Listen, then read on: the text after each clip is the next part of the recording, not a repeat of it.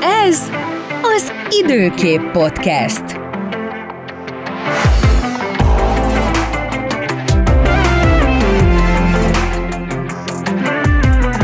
Sziasztok, ez az Időkép Podcast, én Falcsik Tomi vagyok, és itt van velem ismét Nagy Gergely, Üdvözlöm én is a hallgatókat ismét. aki nem ismerné továbbra sem.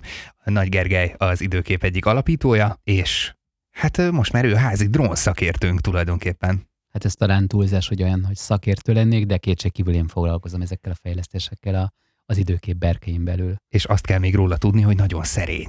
Ez egy érdekes megfogalmazás, ezt még nem tapasztaltam magamon, de majd gyakorlom.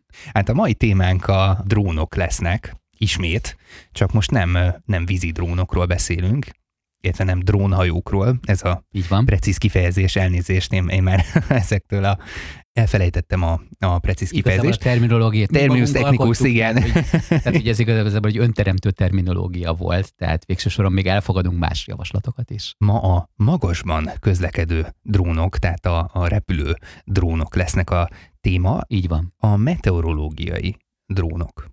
Így van, és ezekből ugye nem sok van, tehát hozzá kell, hogy tegyem, hogy ez megint egy teljesen új műfaj. Nyilvánvaló, hogy itt először ar- arról a fogalomról vagy kell beszélni egyáltalán mi egy milyen jellegű, vagy hogy kell elképzelni egy meteorológiai drónt, hiszen ugye a közvélemény egészen más gondol egy drónról.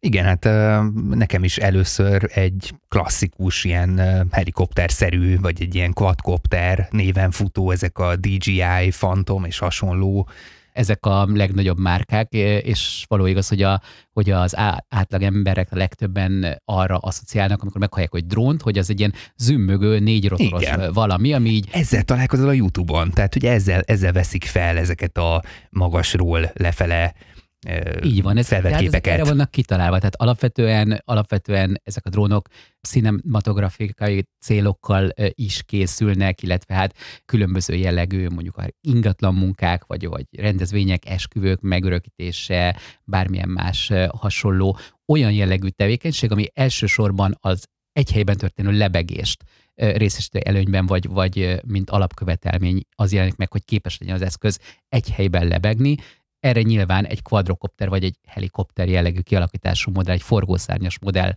képes. Egy merev szárnyas gép nem így repül, teljesen más fizikai elvek alapján repül, és ezek a fizikai elvek teszik alkalmasabbá a meteorológiai mérésekre, mint a quadrocoptereket. Apró kis kitekintés egyébként, hogy a filmezést, illetve hát a, a televíziózást és a videózást pontosabban abszolút megváltoztatta a drónoknak a széleskörű elterjedése, hiszen olyan, olyan képi világot lehet, akár gondoljunk például a természetfilmekre, ahol olyan felvételeket tudnak készíteni, hiszen ugye nyilván kisebb egy drón, nincs akkor a zaja, mint egy helikopternek, nyilván a kamerák is fejlődtek, tehát sokkal stabilabb képet lehet velük készíteni ahogy a videózást is segítik, úgy nyilván a meteorológiát is segítik ezek a drónok. Tehát szó nincs és- arról, hogy, hogy, mi ne, hogy mi ne használnánk ö, quadrocoptereket, csak azokat általában nem meteorológiai mérésekre használjuk, hanem péld, csak mondok egy példát, amikor például jégzajlás, jéghullámok voltak megfigyelhetőek a Balatonon, ez jó sok éve történt, amikor először kialakult egy ilyen nagyon látványos jelenségsor, a part közelében ugye elkezdett befagyni a, a Balaton, de aztán jött egy nagy szélvihar, és elkezdte a jégtáblákat egymásra feltorlódni, tehát feltorlódni, hagyni, vagyis hát tulajdonképpen rákényszeríteni őket, hogy egymásra csúszanak, és ezek ugye folyamatosan együtt hullámzottak a, a már feltört jéggel, illetve az alatta lévő vízzel, tehát jéghullámokat láthattunk, és ezeket például pont egy quadrocopterrel lehetett a legjobban megfigyelni vizuálisan. Ebben az esetben abszolút nem a meteorológiai mérések elvégzése volt a cél, hanem magának ennek a különleges látványnak a megörökítése. Ó, hát és- nyilván én, én csak arra céloztam, hogy ez egy, ez egy szignifikáns valami, így az el, egy, egy nagy előrelépés, hogy, tehát, hogy a, a drónok azért a, a minden napjainkban ott vannak, és a meteorológiában is nyilván egyre, egyre inkább. Így van, csak mint mondtam, a meteorológiai mérések céljára teljesen más jellegű drónok alkalmasak, mint amiket úgy általában a mindennapokban, vagy a hétköznapokban megszokhattunk, láthattunk mindannyian sokszor. Igen, hát ugye itt beszéltünk ezekről a, a zümmögő egy helyben is megállni képes kvadrokopterekről, és akkor milyenek azok a meteorológia számára megfelelő, említetted ugye a merev szárnyas drónokat, de hogy ezeket hogyan képzeljük el, ezek miben másabbak? Tehát alapvetően ugye fizikailag más a repülésnek a jellege, és teljesen más energiafelhasználást igényel egy egy helyben függeszkedés, mint egy siklórepülés. Tehát azt tudni kell, hogy, hogy egy repülőgép, amikor felemelkedik, egy merevszárnyas repülőgép, akár mondjuk egy utasszállító repülőgép is a földről, akkor szó nincs róla, hogy a hajtóműveknek a toló ereje emelni ezt fel a földről. Tehát nem arról van szó, hogy a hajtóművek olyan erősek, hogy, hogy meg tudnák tartani a, a repülőgép súlyát. Ez csak nagyon-nagyon kevés katonai vadászgép esetében van így, ahol valóban a hajtóműnek a tolóereje képes le a teljes súlyt megtartani, nyilván iszonyatos üzemanyag felhasználással sokan el sem hiszik, de ilyenkor egy vadászgép másodpercenként 30-40-50 liter kerozint képes elég, elégetni, amikor a saját teljes súlyát tartja, gyakorlatilag rakéta elven tulajdonképpen lebegve a levegőben. Na most erre nekünk nyilván nincsen szükségünk, egy repülőgépről azt kell tudni, hogy alapvetően a szárnyai segítségével repül, a szárnyakon felhajtó erő keletkezik csak azáltal, hogy a szárnyak mozgásban vannak. A Bernoulli alapján, amit most nem részleteznénk, az a lényeg, hogy ameddig egy szárny mozog, addig felhajtó erő keletkezik rajta, ha kellő sebességgel mozog, hogyha nem az úgynevezett átesési sebesség alatt van, akkor felhajtó erő keletkezik rajta, és ennek a sebességnek a létrehozásához jóval kevesebb tolóerő kell, mint ami, mint a felemelni kívánt gépnek a súlya. Tehát igazából csak fel kell gyorsítani vízszintesen megfelelő sebessége egy repülőgépet ahhoz, hogy a szárnyakon elegendő felhajtóerő termelődjön, viszont ez töredéknyi energiát igényel ahhoz képest, mint ami a gép tömege vagy súlya.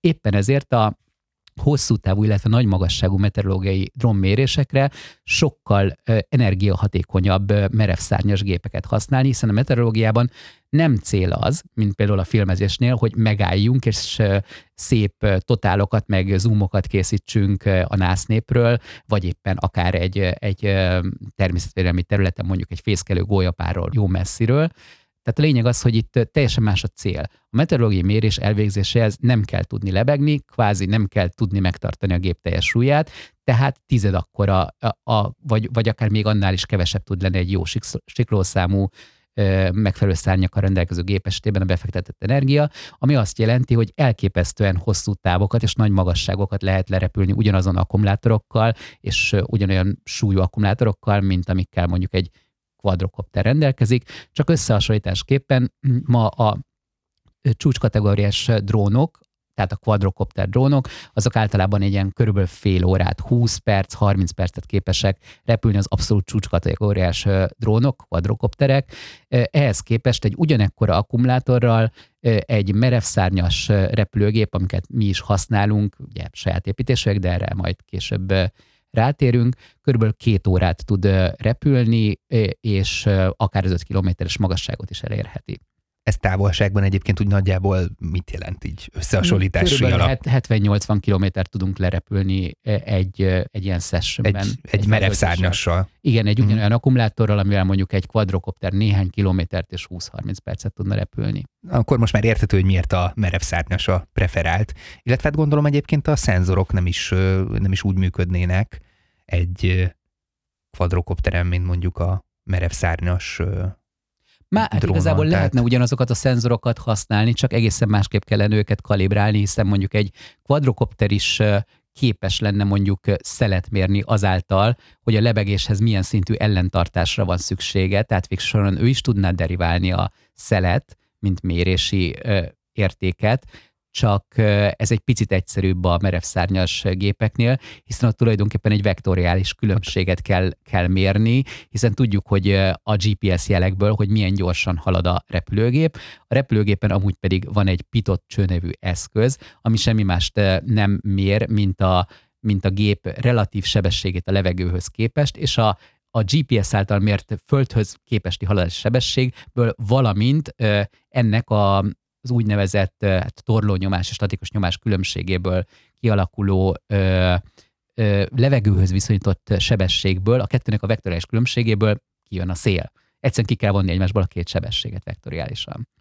Térjünk vissza a szenzorokra, csak hirtelen eszembe jutott egy kérdés, hát hogy ugye ezeket valahogy a magasba kell juttatni, de honnan? Alapvetően ugye itt jönnek elő azok a hátrányok, ugye általában, amikor valamire két megoldás van, akkor egy, mindkét megoldásnak vannak előnye és hátrányai is.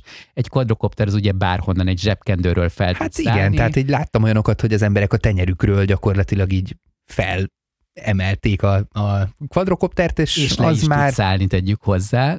I- Igen, igen, az valószínűleg az, az látványosabb persze, csak hogy egy, egy ilyen merev szárnyas, ami akár mondjuk ilyen több méteres szárny, hogy mondják ezt mi a helyes kifejezés? Fesztávolságot is jelenthet, hát azért annak azt nem tud a zsebkendőről ö, felbocsátani, gondolom. Tehát, Igazából megmondom őszintén, felbocsájtani még fel lehetne akár egy zseb, zsebkendőről is, tehát hogyha valaki nagyon ügyesen képes eldobni, akkor még, akkor még felszállni képes lenni, lenne, de leszállni, Hát leszállni már semmiképpen, igen. leszállni már semmiképpen, vagy hát megnézném én azt, aki képes lenne olyan sebességgel utána rohanni, hogy így lekapja Hogy- a levegőből. Ezért ennek egy repülőtér kell, és akkor itt ugye jön a kérdés, hogy honnan lesz repülőterünk. Igen, ez, ez a, ezt akartam megkérdezni, hogy de én már látom egyébként az arckifejezéseden, hogy van itt egy repülőtér valószínűleg a háttérben. Muszáj volt erre valamilyen megoldást találni, és, és arra gondoltunk, hogy ha már a lehetőségek rendelkezésre állnak, és ha már egy ilyen kutatási programba belevágunk, akkor, akkor miért ne építsünk hozzá egy kis repülőteret is. Ez a repülőtér természetesen nem egy normál besorolt kategóriával rendelkező repülőtér, hanem egy úgynevezett modellrepülőtér, amely a hetedik osztályú repülőtér kategóriának felelne meg, amennyiben ezt megkapta volna a legújabb légügyi törvény, vagy a légügyi szabályozásban. Jelenleg ez egy nem létező repülőtér típus, nekünk mégis van egy ilyenünk, ez gyakorlatilag áll egy füves felleszállópályából, és van egy aszfaltozott felleszállópálya is, ami viszont igazi kuriózumnak számít, ez nagyon kevés, ilyenből nagyon kevés van Európában, aszfaltozott fel- és leszállópályából. Hm, Azt kell tudni, hogy a nagyobb repülőgépeknek, tehát a, a több méteres fesztávolságú gépeknek, azoknak általában szükségük van arra, hogy egy sima felületen tudjanak kigurulni, hogy fel tudjanak, kellően fel tudjanak gyorsulni, mivel a fű lelassítaná őket. Tehát még egy, még egy normál sportrepülőgépnek nem probléma az a néhány fűcsomó, mert a repülőgép méretéhez Hát meg a, képest meg a tömege is van akkor, hogy elnyomja gondolom maga alatt ezeket van, a fűcsomócskákat. Viszont, viszont, viszont értelemszerűen egy, egy ilyen meteorológiai mini repülőgépnek, amely mondjuk két-három méteres fesztávolságú, nyilván az arányokból adódóan egy fülcsó az már egy áthatolhatatlan akadály, tehát nem tud, nem tud felgyorsulni igazából a füvön.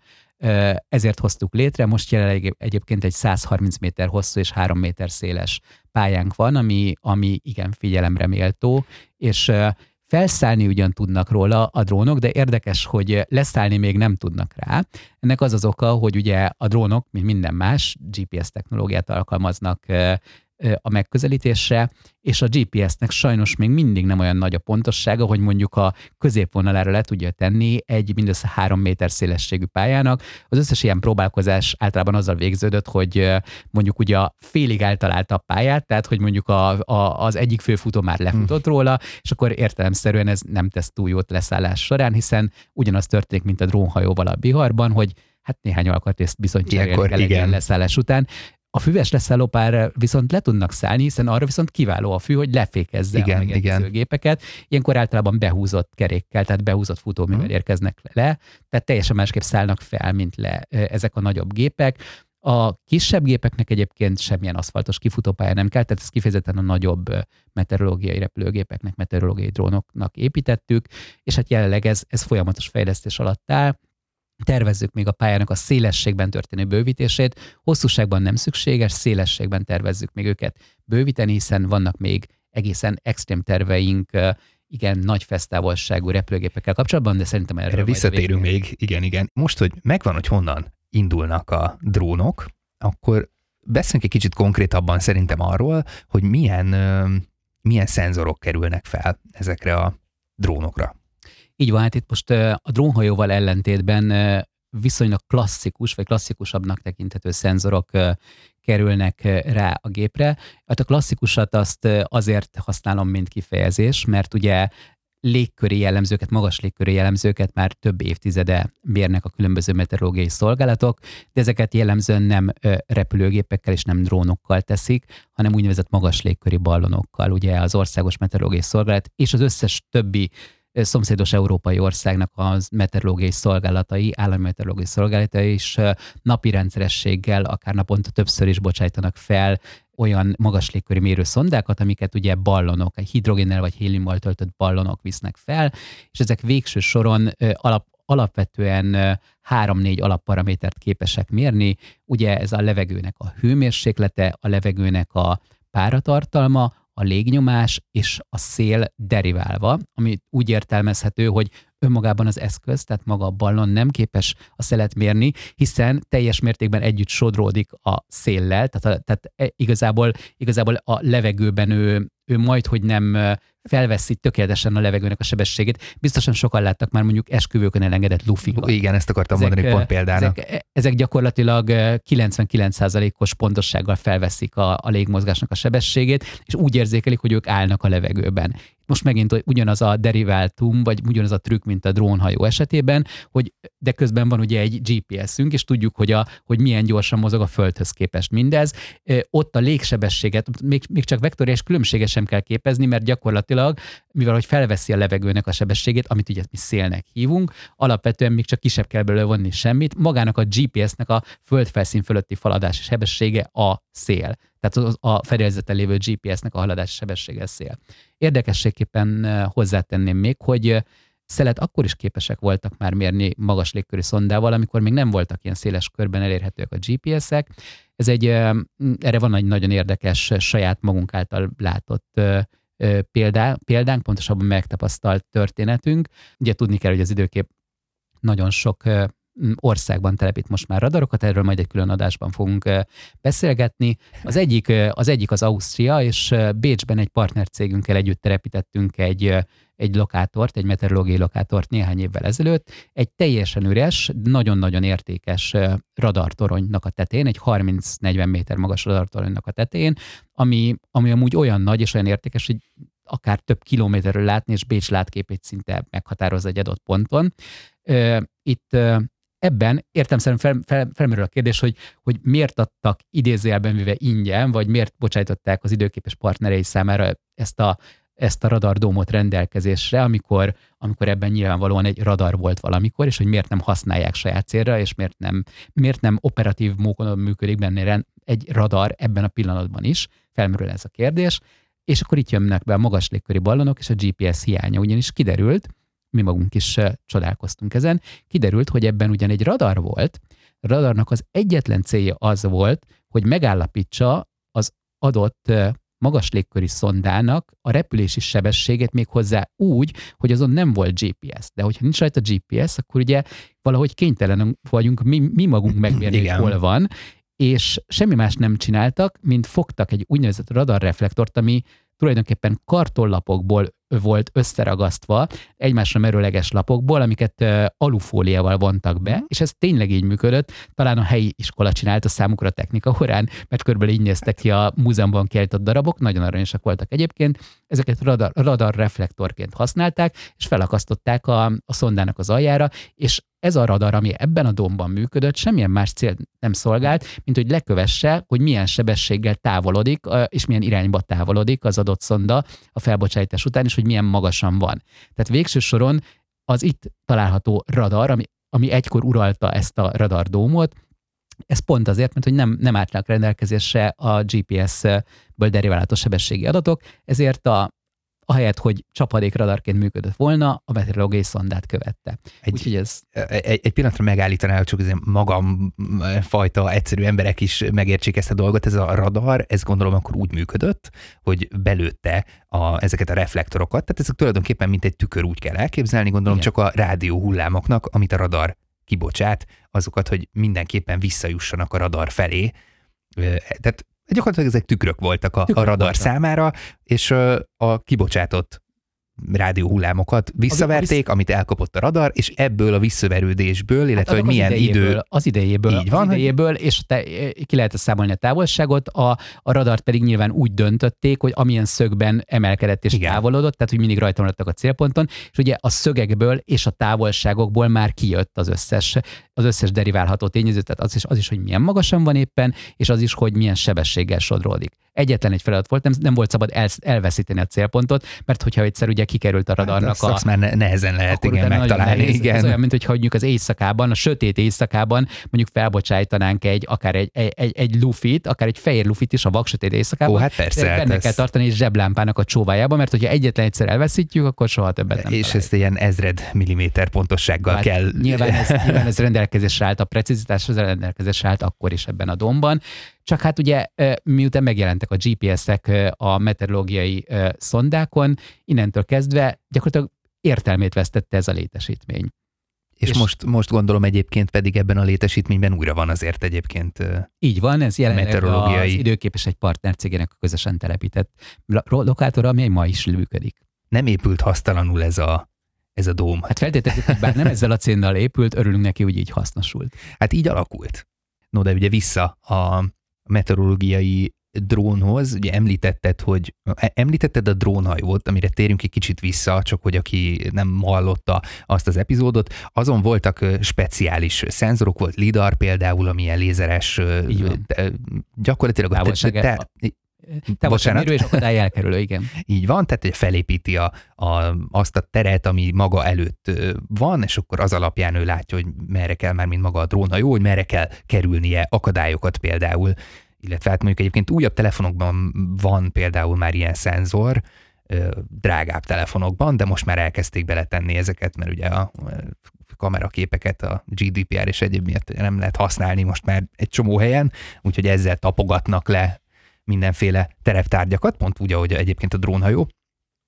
No, szóval ilyenek vannak, illetve hát ugye a hullám magasság méréshez vannak még rajta gyorsulásérzékelők és egyéb dolgok ezen a drónhajón.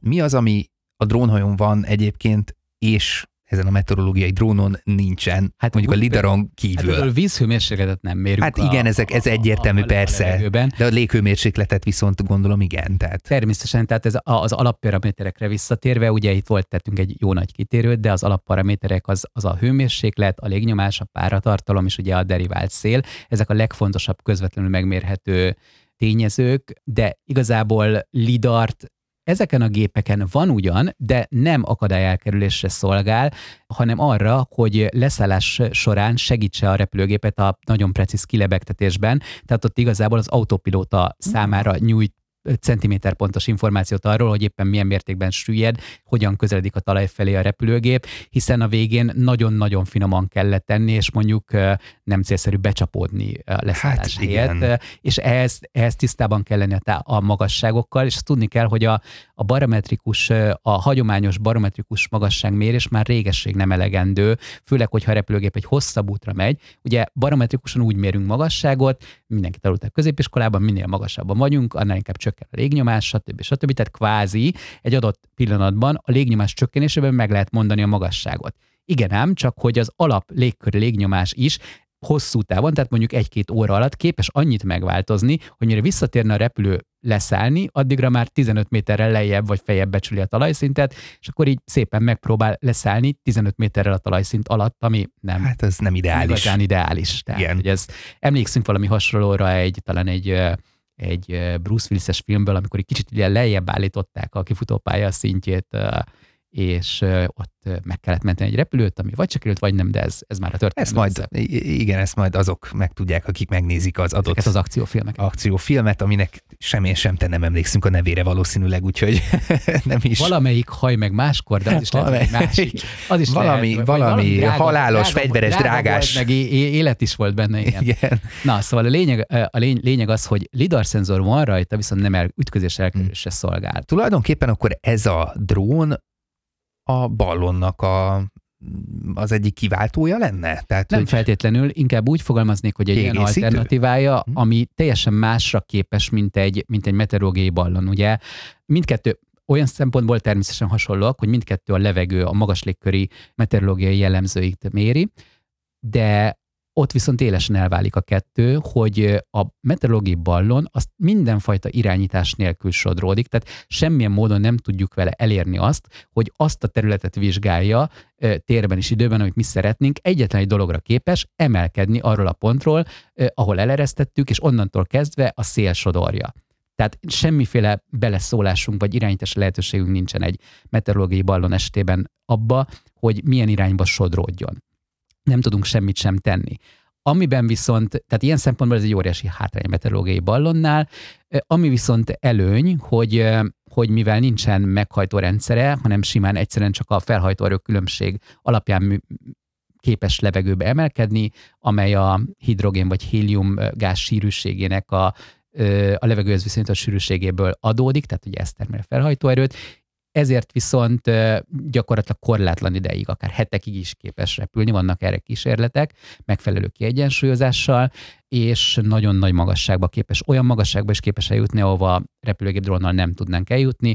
Jellemzően egyébként 30 és 40 km közötti magasságokba tudnak felemelkedni a tipikus meteorológiai ballonok, általában 35 km szokott lenni ez a medián, az, vagy az átlagérték, ahol ezek kipukkadnak.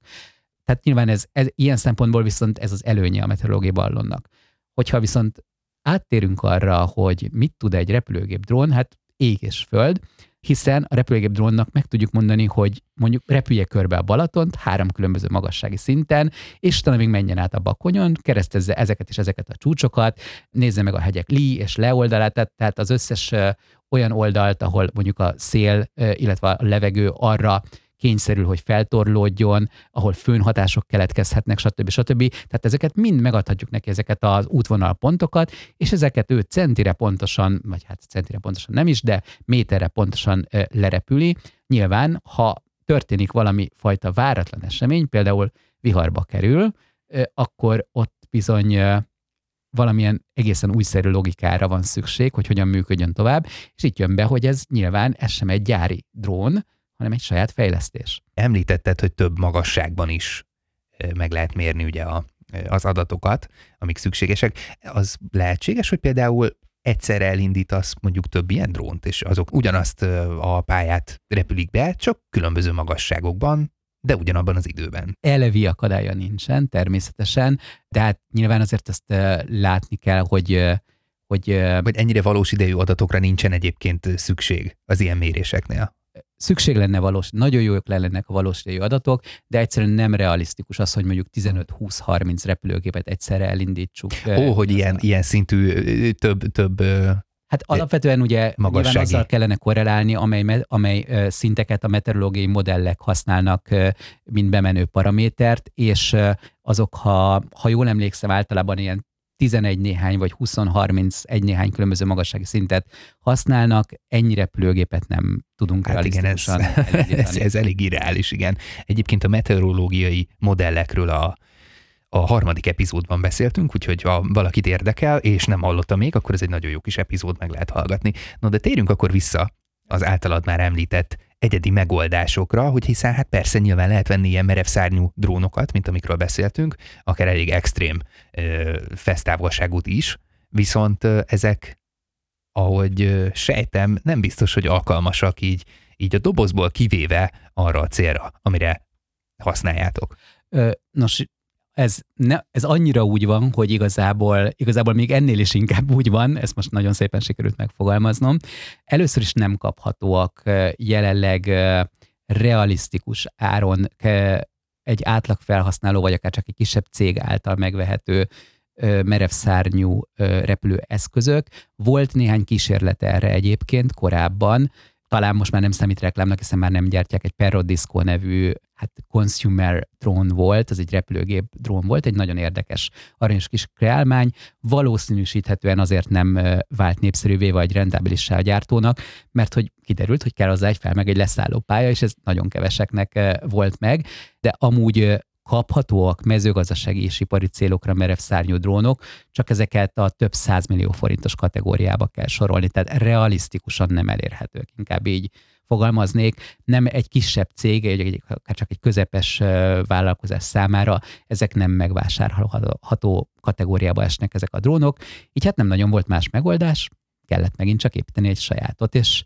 és hát itt ugye visszajutunk ugyanoda, mint a drónhajónál, hogy hál' Istennek létezik ez a modellezés nevű dolog, mind a hajók, mind a repülőgépek terén már úgy sok-sok évtizede, tehát repülőgép repülőgépmodellek, meg hajómodellek is, már jó hosszú ideje, és mi sem csinálunk más tulajdonképpen, mint hogy megveszünk egy idézőjelben, mivel sarki kis közérben kapható merev szárnyú modellt, egy repülőgép modellt, ami nagyon buta, az égvilágon semmit nem tud csinálni, azon kívül, hogy kimegyünk a mezőre, és ugye a távirányítóval nyomogatjuk a különböző kis joystickokat, és akkor ott egy pár száz méteres körben tudnak repülgetni, ha csak a pilóta mm, nem olyan gyakorlatlan, hogy, az, hogy a felszállás után rögtön földbe áll vele. Tehát, hogy, tehát, hogy al, alapvetően mi is, mi is annyit teszünk, hogy megvesszük magát az alapkonstrukciót, ami ami egy néhány tízezer forintba kerülő modell, és akkor igazából itt jön az igazi fejlesztés, hogy akkor mindezt autopilótásval ellátott és azáltal vezérelt drónnál kell átalakítani, méghozzá úgy, hogy elbírja a meteorológiai szenzorokat,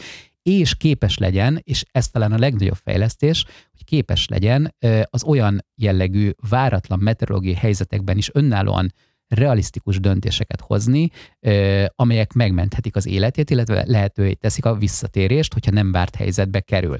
Ugyanis ilyet egyetlen autopilóta szoftver sem tartalmaz. Tehát ezt házon belül kellett akkor. Abszolút, tehát ezt uh-huh. egy mhm. teljesen, teljesen házon belül kellett megcsinálni. Ezt igazából mint általában minden fejlesztést egy veszteség indukálta.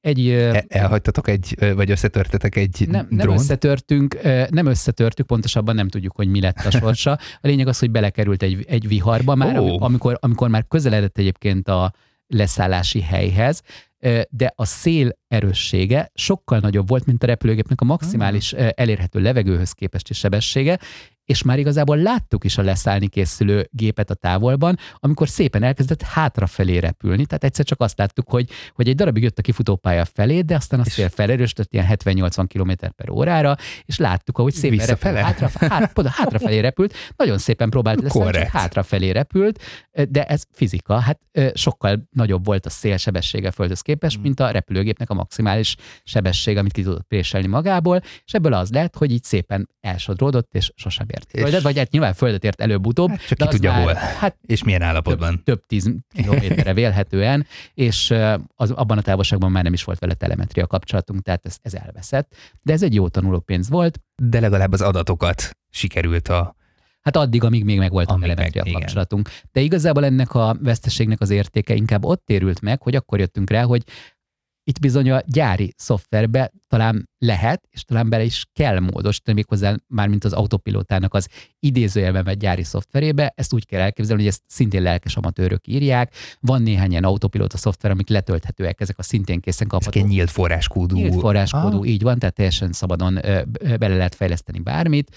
Egyébként maguk a drónok azok repültek volna az alapverzióval is, egészen addig, amíg extrém időjárás helyzetekkel nem találkoznak, mert erre... Hát nincsenek felkészítve, nem, gondolom, nem igen. ez volt a cél, nem igen. ez volt a, a célja azoknak, akik... Hát senki nem akarja beküldeni a viharba hát a drónját. Minket. Hát persze nyilván, hiszen ti ezért építettétek meg Így ezt van, a szerkezetet. Ez, ez az egyik célja. De ugyanúgy, ugyanúgy, alapvetően ugye az ember kerüli ezeket a, ezeket a helyzeteket. A mi célunk az, hogy a legextrémebb helyzetekben is hely tudjon állni ez a kis repülő, ami nem azt jelenti, hogy képes legyen gyorsabban repülni, mint amire fizikailag képes, hanem hogy tudjon egy olyan döntést hozni, hogy mikor kell megszakítani a missziót, és mikor kell mondjuk egy adott helyen kényszerreszállást végrehajtania, vagy mikor ne repüljön tovább egy adott erős, erősödő szélmozgás esetén. Tehát erre kellett felkészíteni, és erre egy, pro, egy teljes protokollt kellett írni, ami egy nagyon-nagyon jelentős fejlesztés volt. Ez hány óra volt körülbelül? Hát szerintem ez több volt, mint a drónhajó fejlesztése. Azt gondolnám, hogy ez egy két-háromszáz órányi fejlesztés volt körülbelül. Teljesen újra is írtuk azt a logikát, ami vezérli az útvonalpontokat. Tehát ugye ez is úgy működik, ez is úgy működik alapesetben, hogy megadhatjuk neki előre leprogramozva, hogy milyen koordinátákra, milyen magasságokon, milyen sebességgel repüljen át, stb. stb. stb. Csak mi beleépítettünk egy olyan logikát, amely egyáltalán nem létezett a korábbi szoftverben, és ennek a logikának az a lényege, hogy minden egyes pillanatban újra számolja másodpercenként a teljes missziót annak a fényében, hogy a tervezethez képest mennyi akkumulátor fogyott, vagyis hát mennyi, hány százaléka fogyott el a felhasználható akkumulátor keretnek, ahhoz képest, amit terveztünk, figyelembe veszi a szelet, a szél változásait, és utána kiszámolja, hogy a hátralévő útvonalpontokon ezen szelet, illetve szélnövekedést feltételezve képes lesz-e még visszatérni, vagy pedig elérni a célleszállási helyre, és intelligens döntéseket hoz megfelelő biztonsági résekkel, hogy még mondjuk maradjon 3-4-5 százalék a végső leszállási manőverezésre. Tehát ha legközelebb egy ilyen helyzet fordulna elő, akkor, mint amikor elvesztettük ezt a repülőgépet, akkor remélhetőleg, vagy legalábbis az eddigi tapasztalataink alapján a repülőgép képes felismerni azt időben, hogy a szél nagyon felerősödött, nem elérhető a végső cél, vagy nem teljesíthető teljes misszió, és, a legutó- és abban a pillanatban, amint úgy látja, hogy már mondjuk maximum 10% biztonság, vagy 10% lenne a biztonsági tartalék, akkor megszakítja a missziót, és visszatér a felszállási helyre.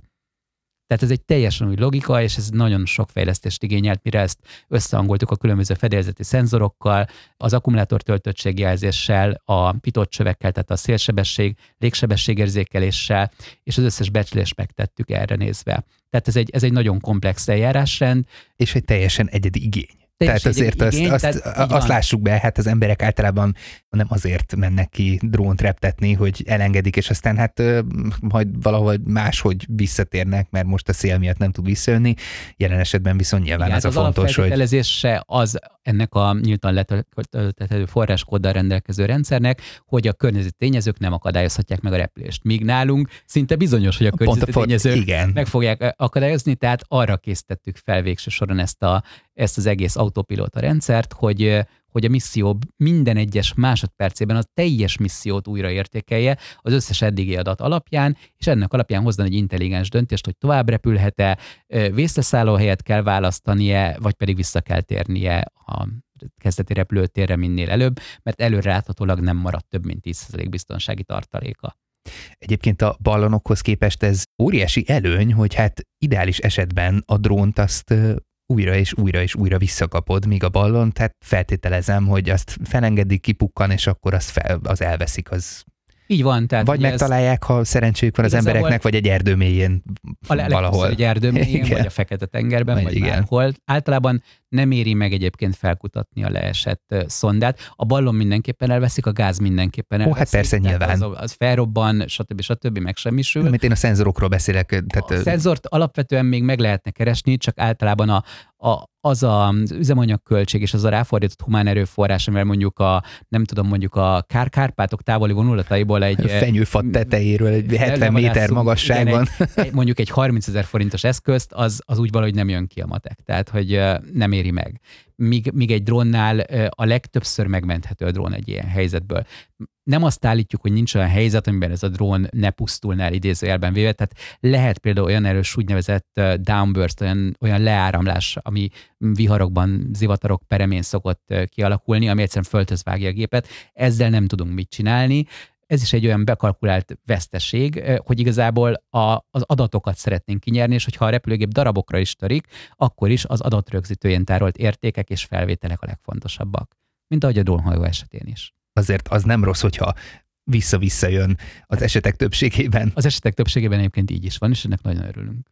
Mikor van egyébként ezeknek a drónozásoknak a, a szezonja? Tehát ezt télen-nyáron lehet csinálni, vagy ez Hát alapvetően levegő az télen-nyáron rendelkezésre áll, elektromos áram is fel lehet tölteni az akkumulátorokat, tehát hogy így nincs igazából térbeli, időbeli korlát. Tehát a drón éjszaka is remekül tud repülni, hiszen a GPS-ét használja, stb. stb. Bizonyos szempontból egyébként télen még hatékonyabbak is a légcsavarok, amik felgyorsítják, vagy éppen légsugárhajtóművek, amik felgyorsítják, tehát igazából nincsen semmiféle limitáció arra nézve, hogy mikor repülhetünk. Van néhány olyan időjárási körülmény, amiben eleve nem indítjuk el a repülést, ilyen például a nagyon heves eső. Tehát abban például nem tudunk repülni. Egy, egy sugárhajtású géppel ellentétben az elektromos ö, repülőhajtóművek nem annyira kedvelik azt, hogyha mondjuk zuhogó esőben kell repülniük, és hát alapvetően nem is tudna felemelkedni egy felhőszakadásban a drón, de azon kívül szinte bármilyen időjárás viszonyok között, tehát valamekkor a szélben még ilyen 50-70 km per órás szélben még tud repülni, hóviharban például remekül tud repülni, tehát az, az nem probléma számára. Csak az eső. Az, es, az eső az egyetlen szinte, ami, ami meg tudja akadályozni a repülést. Minden, minden más, és a szél mondjuk egy ilyen 70 km per órás fölött, a fölött már nem indítjuk el, de egy 30-40 km per órás alapszélben még nyugodtan, minden további nélkül. Akit érdekel, hogy hogy néz ki egy ilyen repülés, az az talál az időkép.hu-n videókat és cikkeket erről. Ó, rengeteget, hiszen a legtöbb ilyen sikeres repülésünket, néha még a sikerteleneket is közzé tesszük. Az is érdekes. Az is nagyon érdekes, így van, és tanulságos. Ezeket közzé tesszük, nagyon-nagyon sok szép repülésünk látható kiemelten a Balaton körül, illetve a Balaton felvidéken, hiszen ott van repülőterünk, ahonnan a nagyobb fesztávolságú, nagyobb távolságot megtenni képes gépek felszállhatnak. Ezeket bárki megtalálhatja ezekkel a kulcsszavakkal keresve. Beírja a drón, és így akkor... van, hm. és akkor meg, megtalálja a cikkeket, ahol, ahol több a ilyen 70-80 kilométeres repülésünk is fent van, amelyeket kísérletként tettünk a Balatonon, így úgy megkerülve ezt néha még Veszprém, illetve Balaton felvidék mellett is elrepülve, a bakonyba is berepültünk. Ezek gyönyörű felvételek, és nagyon tanulságosak, de hát természetesen minden mellett a cél az, hogy a meteorológiai méréseket is elemezzük, és később majd egyszer a modellekbe is beépítsük ezeket a méréseket. De hát milyen menő, hogy közben még kis vizuális szórakoztatást is nyújt nekünk. Így van, amúgy gyönyörű látvány, és nagyon érdekes is. Van olyan felvételünk is egyébként, amikor a Balaton fölött belerepülünk egy viharfelhőbe, ezen kulcsszavakkal bárki megtalálja. Hát ez tökéletes végszó szerintem. Térjünk vissza még majd, hogyha jönnek az újabb és újabb információk a drónokról. Abszolút, nagyon szívesen. Köszönöm szépen a meghívást. Nagy Gergely, köszönöm, hogy itt voltál. Köszönjük, hogy velünk maradtál. Ne felejts el feliratkozni a podcastre. A műsort az időkép számára a Simian Media Solutions gyártja.